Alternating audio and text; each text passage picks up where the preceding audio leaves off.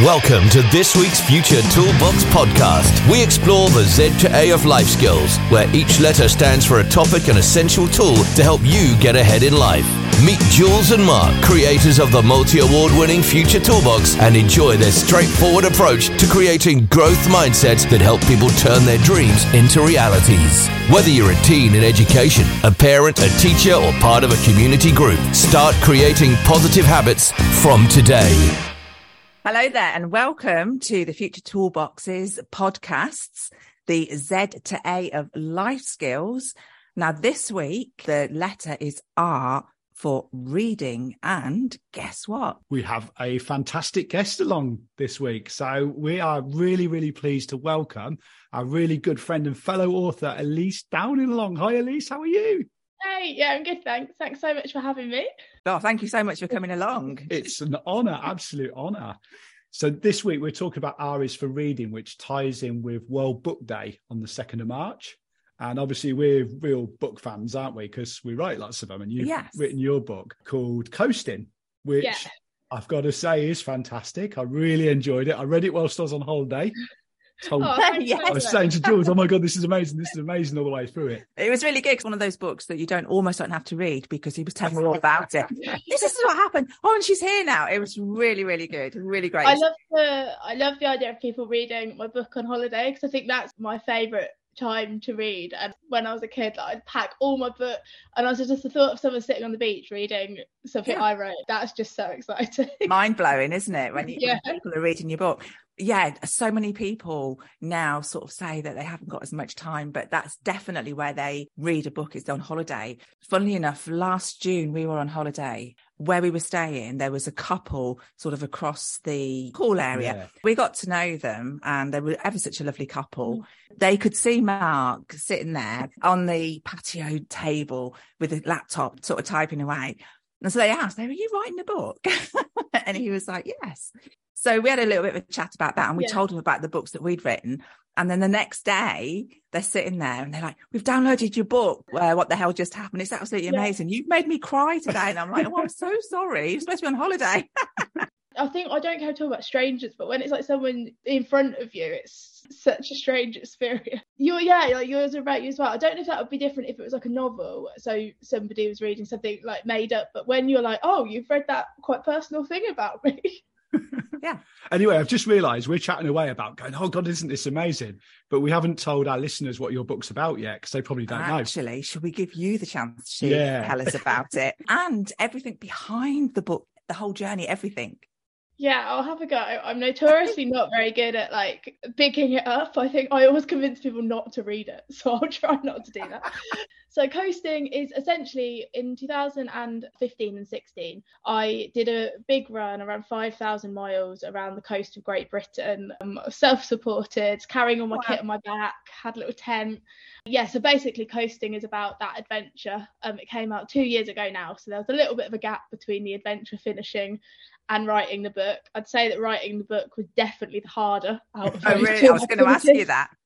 Yeah, definitely. Yes, it's just kind of all about my journey and everything that happened. And I, before I set off on that adventure, I was not a runner. I was completely unqualified to be doing it. And I think that was the thing I wanted to get across. I kind of hate it when you read adventure books and they try and make them sound really like macho and like Yeah. "Rah." and I just wanted to get across that I really believed if I could do that adventure, anyone could. You know, I didn't realise that you weren't a runner. I thought you ran miles anyway. Not at all. So my brother is a runner, which Yeah. is how we know each other. Um, my mum runs, my dad runs, my whole family were runners, and I had started running two years before I set off. So I had to, I had done a little bit of running. Basically, I set a New Year's resolution that I wanted to run a half marathon. At that point, I literally couldn't run around the block. Um, I remember when I told Chris I was going to the Birmingham Half Marathon in 2013. Chris is my brother. He was surprised, I think and I just about made it round that. And then I decided the next year I'd try and do a marathon, which I was dressed as a purple Crayola crayon for, and Why I haven't I? cried. I cried for the whole thing, and a small Oh. child called me the crying crayon, which was I of a remember low reading that bit in the book. It, it did Yeah. make me laugh, and I wasn't laughing at your expense, by the way. Oh, it's fine if you are.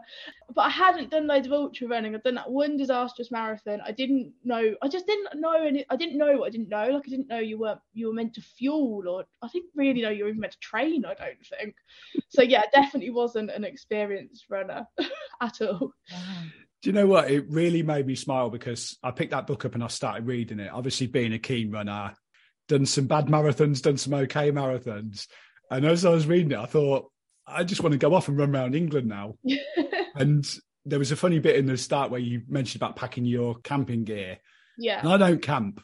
I don't sleep in a tent. Jules and I have been married 20 years this year. We've slept in a tent once. That was enough. That that'll do me. And it was really amazing that how many times did you sleep in your tent on this journey? Well, towards the end, I did sleep in it quite a few times, but for the first six months, I didn't pitch the tent. Oh, really? once. I just, And that's what made me want to run around the country. you just you just ran with it on your back. Well, I did eventually after a couple of months. I actually, my dad came to visit and I sent him home with it. Basically, I thought I'd need to camp because I knew I couldn't afford to do it if I'd have to stay Yes. in a B&B or something, so it'd be so expensive. And also, it just like I'd read other adventure books and followed other people on social media, and it just seemed like that's what you did on an adventure. You camped, and Yeah. I was like, right, that's what I'll do. To be honest, now I like camping now, and I feel pretty comfortable going and like wild camping up a mountain, say on my own, where nobody else is around. Yeah, but I still wouldn't just put my tent up on like the outskirts of Portsmouth in a park by myself. But I thought, I think especially because I probably read a lot of adventure books by men, and they maybe it is a slightly different experience. Yes. But as a woman, I still wouldn't want to just put my tent up anywhere. So I just thought I'd be like, oh, just do it anywhere. And actually, I was this is terrible. I hate it. So um, I I have a bit of sympathy for me back then now. So how many miles a day did you actually run? Or do they have to read the book to find this out? Oh, no, this I'll give out this bit of information. uh, so it, I think it averages out about 17 miles a day. It took me 10 months in the end, the 5,000 miles. But that at the beginning, I was doing hardly any. I was doing much. I was doing like eight, 10 miles in the day, super slowly. And then I sort of built that up over time. So by the end, I was doing like 20 or 30 miles a lot of days, which Wow. feels wild. Like now, I run that once and I'm really tired. Yeah. so yeah. it's hard to like imagine that I could do that every day, but your body just adapts. Like it's amazing what you can get used to. It I is think. true. The book's called Coasting. So whereabouts did you start and where did you finish? And did you plan your route? Yeah, so I started in Greenwich in London, mainly because I'm well, I'm from Northampton, middle of the Midlands. I didn't have any particular like affiliation to anywhere on the coast. So I didn't really know where to start. And you have to come in quite a way along the Thames to cross it anyway. So Ah. coming into London, London only added about 30 miles onto the whole thing compared to crossing Gravesend or sort of slightly out towards Kent. So, although it sounds like London's obviously not on the coast at all, it, it's not actually that much longer. And I was No, living there before I set off, so like, all Mm. my friends were there. I thought, right, that's it makes sense as a place to go. Set off on November the 1st, which is probably a weird time to uh, start a great British adventure. and um, yeah, off I went with my backpack on. I think a couple of key things that you said right at the start, and we on this podcast we talk a lot about personal development, uh, mindsets, growth mindsets, and you said two things. One of them was you weren't a real runner, and the other one was I talk people out of reading my books. and there's two massive bits of imposter syndrome there. And What I always find really fascinating is people see you sometimes, they, they, they do with us as authors and speakers, and they think Mm. you're these super confident people and you've run around the whole coast of England. And all of a sudden you're telling people, well, I wasn't really a runner and I'm not very good at writing books. How did that whole adventure change your mindset from start to finish? Yeah, I think the the thing that I actually found hardest is because yeah, I definitely still don't really feel like I'm a runner. I'm just trying my best. I always say it was quite funny because the people I told that I was doing this thing split into two distinct categories. All the people in like the adventure world who I I got I emailed a few people for advice and got to know a few people and they obviously didn't know me at all except for the fact I told them I was going to this thing. And they were so supportive and like amazing. And they were like yeah you can do it. Go and do it. Because obviously didn't know how inexperienced I was. And then when I told like my actual friends and my family they were just they were none of nobody was like unsupportive but they were a bit like what on earth? Like there's, there's no way you can do this.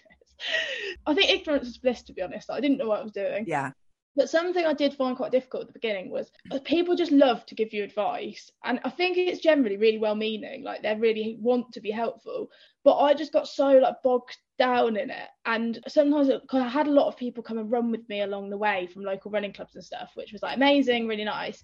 But I'd get really serious runners come in, they'd come in their hydration pack and they'd be like ready to run. And and I was just like, although they were much better, better, faster, more experienced runners than me, ultimately, well, 99.9% of them had never done that day after day, really long running adventure.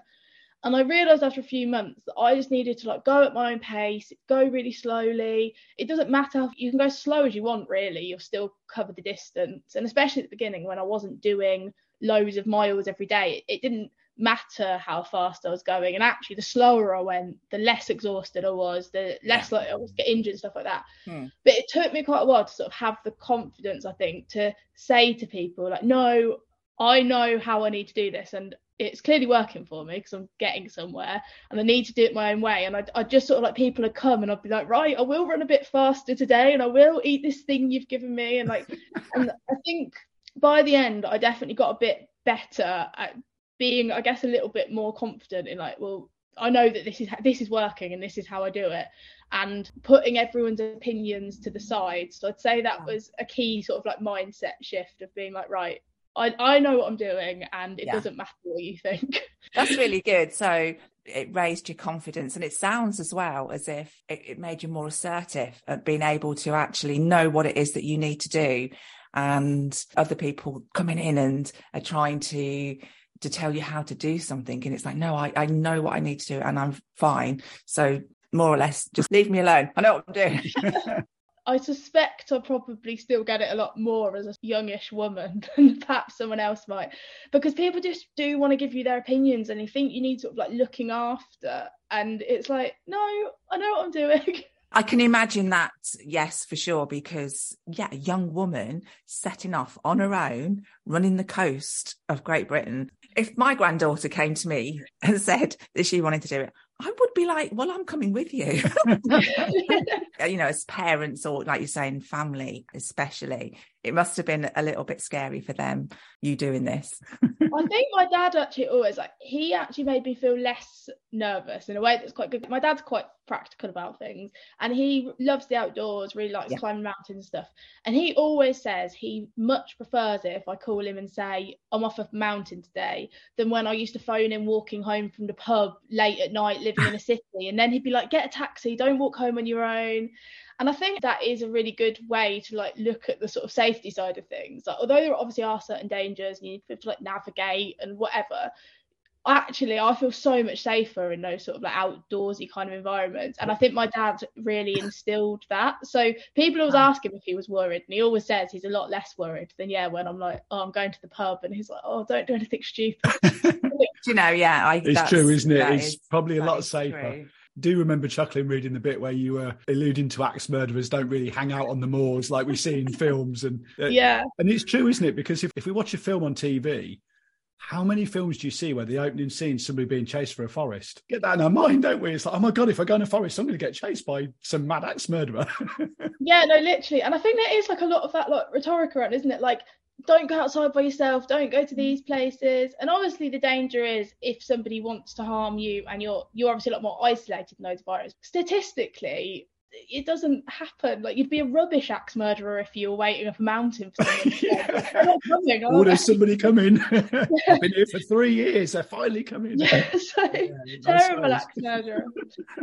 Do you know yeah, that's I mean, very dad, true. Sorry, my that, dad yeah. was really good at like instilling that. I think and being, being sort of, I guess, more like logical about the fears yes. that are out there, rather than just getting carried away with your axe murderer fantasies. I'm I'm glad he did because otherwise you wouldn't have written this wonderful book for people to read. But it's true because when you when you talk about things like that, I, I, think about I have an absolute dread and fear of motels in in America. I don't think I'd ever stay in one because I just don't think I think somebody would. Yeah, but he gets bumped up in a hotel, yeah. don't they? Um, but yeah, I've got to ask you a serious question. So, when you was on this epic journey, did you read any books about axe murderers, or did you read any other types of books whilst you were on your journey? I didn't read any axe murderer books, but I did make the mistake of listening to quite a lot of true crime podcasts, which didn't help. But I did read quite a lot actually. I had I, I, always had a book in my bag, which I guess some people would say wasn't essential weight, but you're spending like there's actually a lot of downtime on an adventure. Yeah. You're spending a lot of time on your own, whether that's in your tent, staying in a hostel, just like there's a lot of downtime. And I didn't I don't know what I would have mm. done with that if I hadn't had a book.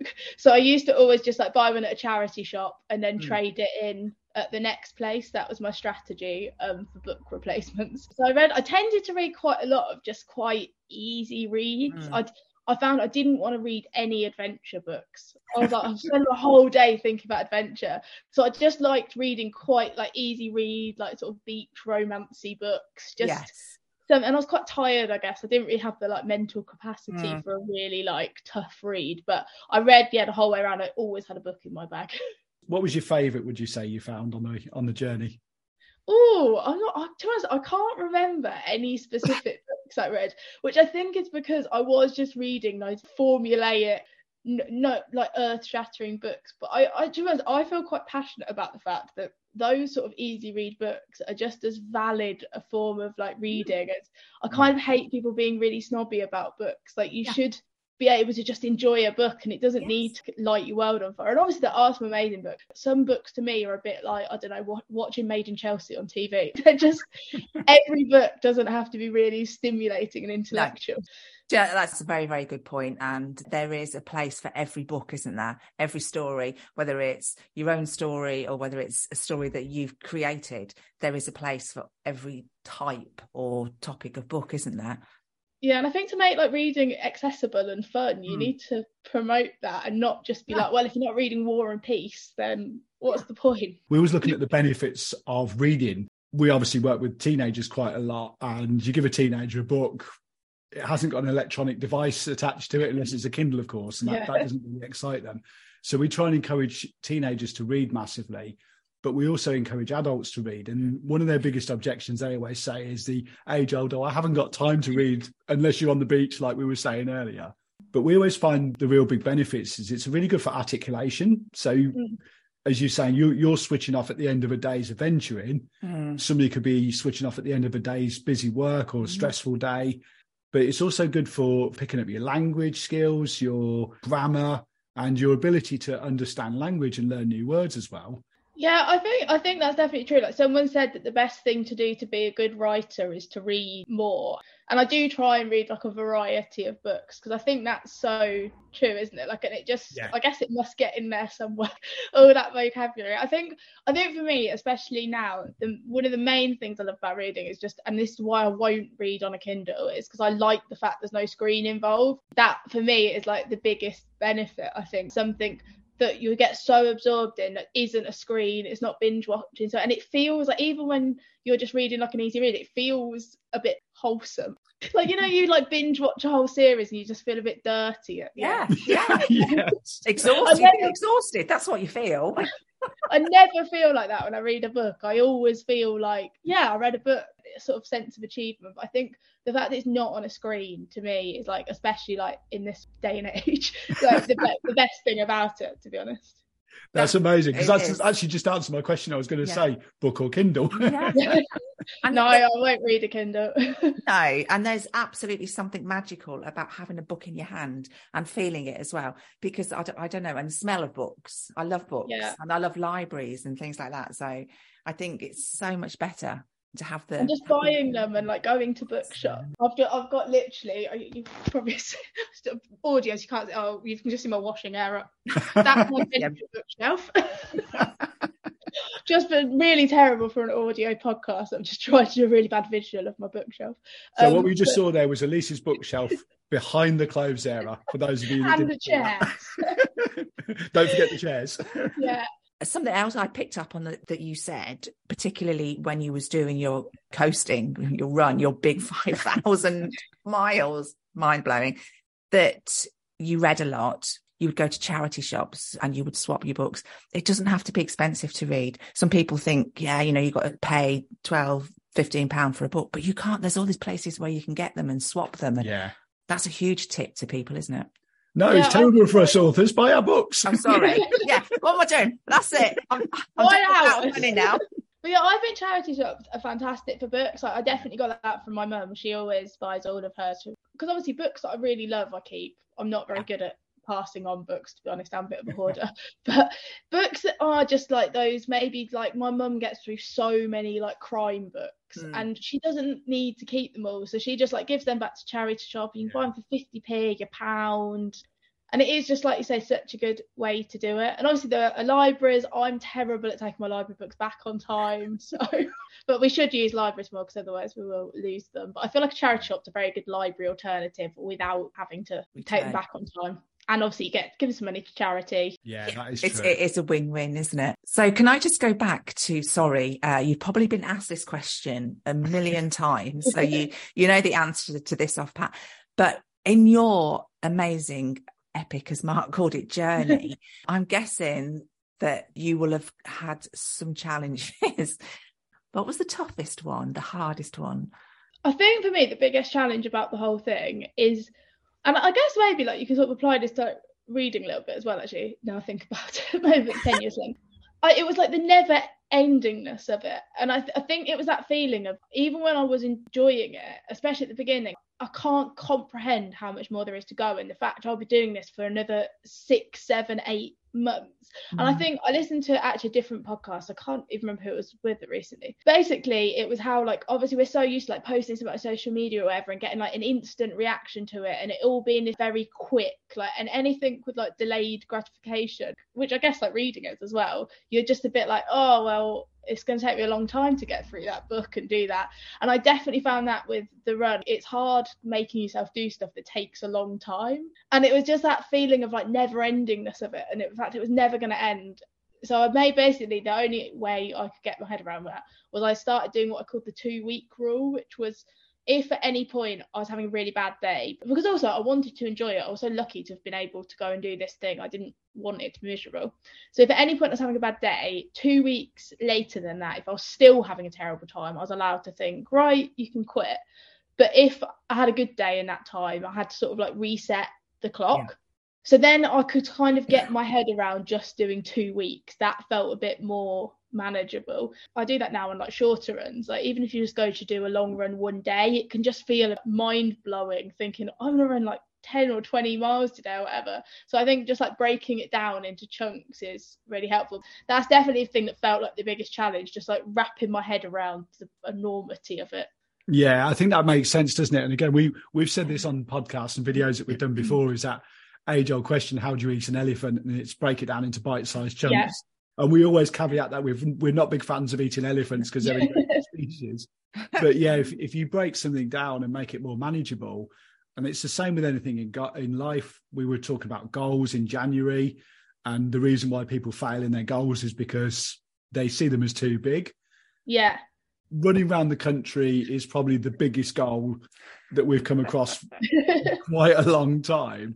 So you have to break that down into a hell of a lot of chunks, don't you? You can't just say, yeah, I'll get this month out the way and then focus on next because people just don't have Yeah. that ability. They try and get through each day, don't Yes, yeah. Yeah, I think I always find it really helpful to think the time will pass anyway. Whether you spend a year doing that thing or not doing that thing, it feels a bit mad being like, well, in a year I could have ran around the country on a day-to-day basis. It's hard to get your head around that, isn't it? I definitely found that with like writing the book. If I just sat down and did it, it would have been done, but instead I procrastinated. so I was going to ask Yeah. about writing. What was the best thing about writing it? I think because yeah, it had been four years between finishing the adventure and starting writing the book. And I think the main best thing about it, to be honest, was just getting to like go back through all of those memories because I've shared a lot of the journey on social media. So I went through and I literally made a massive spreadsheet of every single day of the run and like where I started, where I finished, how far I ran and what happened on that day. I was posting all these like videos and stuff because to be honest, I just I didn't keep a diary and I couldn't remember. And it was so amazing to go back through all those things and I'd forgotten so much. Uh, our memories are rubbish. I know I'd forgotten so much stuff. And I was like, oh yeah, I did meet that amazing person. It was really nice to relive the whole thing.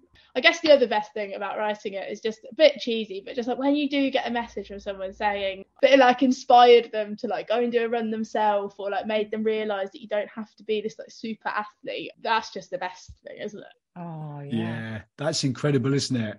I was just thinking about when we've written our books in the past and we did What the Hell Just Happened, which was a Yeah. story about uh, my brain injury, living with that, and then the knock on effect of Jules having to live with me, living that. And then Jules going through breast cancer and and we went through bereavements and everything. And I found that book really hard to write because it brought back a lot of painful memories. And then when I did half man, half marathon, like you, I had a spreadsheet, which I actually kept along the way. And like you're saying, it brought back some really amazing memories because I wrote about my journey of the brain injury mm. again in that book. And I wrote about it from a different perspective because I understood it now, but also I could see where I'd maybe fallen down. So I was Yeah. looking at things and thinking, oh my God, I was pushing myself for personal best, or I was going out and doing five days in schools that week, driving around the country, coming home and smashing myself at a half marathon or whatever at the weekend, and thinking, how did I do that? I think there's two things. You have the memories, but you also have the learning experience of, oh, if I was to do that again, I might look at it slightly differently. Yeah.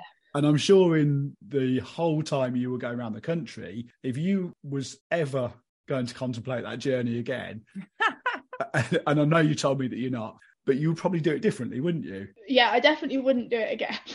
I think I always think it's a funny question because it's to be I just don't want to do another 10 month run of any kind. Mm. But I can understand people asking like if you do a similar thing again, you don't get many 5,000 mile runs in your life. Surely you'd go Surely somewhere new and do no. something different. I, th- I find it a bit of catch 22 almost because if I was going to do it now, like I've done a lot more single day and like multi day adventures, and I know how to plan an adventure and I know how to read a map and all of that stuff. So I'd find it so much easier to do it. I've got better kit, but I also think I wouldn't end up finishing because I guess I am like a bit fitter down. I've got a bit of higher expectation of how far I'd run and stuff. I wouldn't rein it in enough at the beginning. I think I would struggle to start just doing those like seven or eight mile days, which I did at the time because I just wasn't fit enough to go any further. And so I'd end up getting injured within a week. And also, yeah, like ignorance is bliss. I just don't think I would have ever, I would ever start. So I think I could start now and I'd be better at planning it, but I wouldn't end up finishing it. I like the ignorance is bliss. And even though we do set a lot of goals, we tend to do that, don't we? Yes, there are times when the not knowing is better than the knowing, isn't it?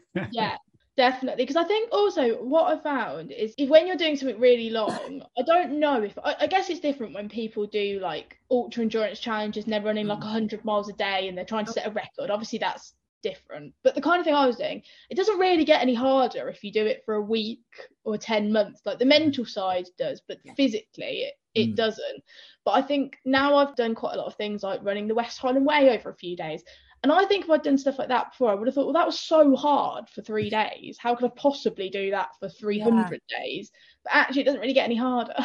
Do you know, I am absolutely in awe of what you did. And, and it was fascinating to see it on Facebook because you did put posts Yeah. up on there. It was, it was absolutely amazing watching that and reading your book.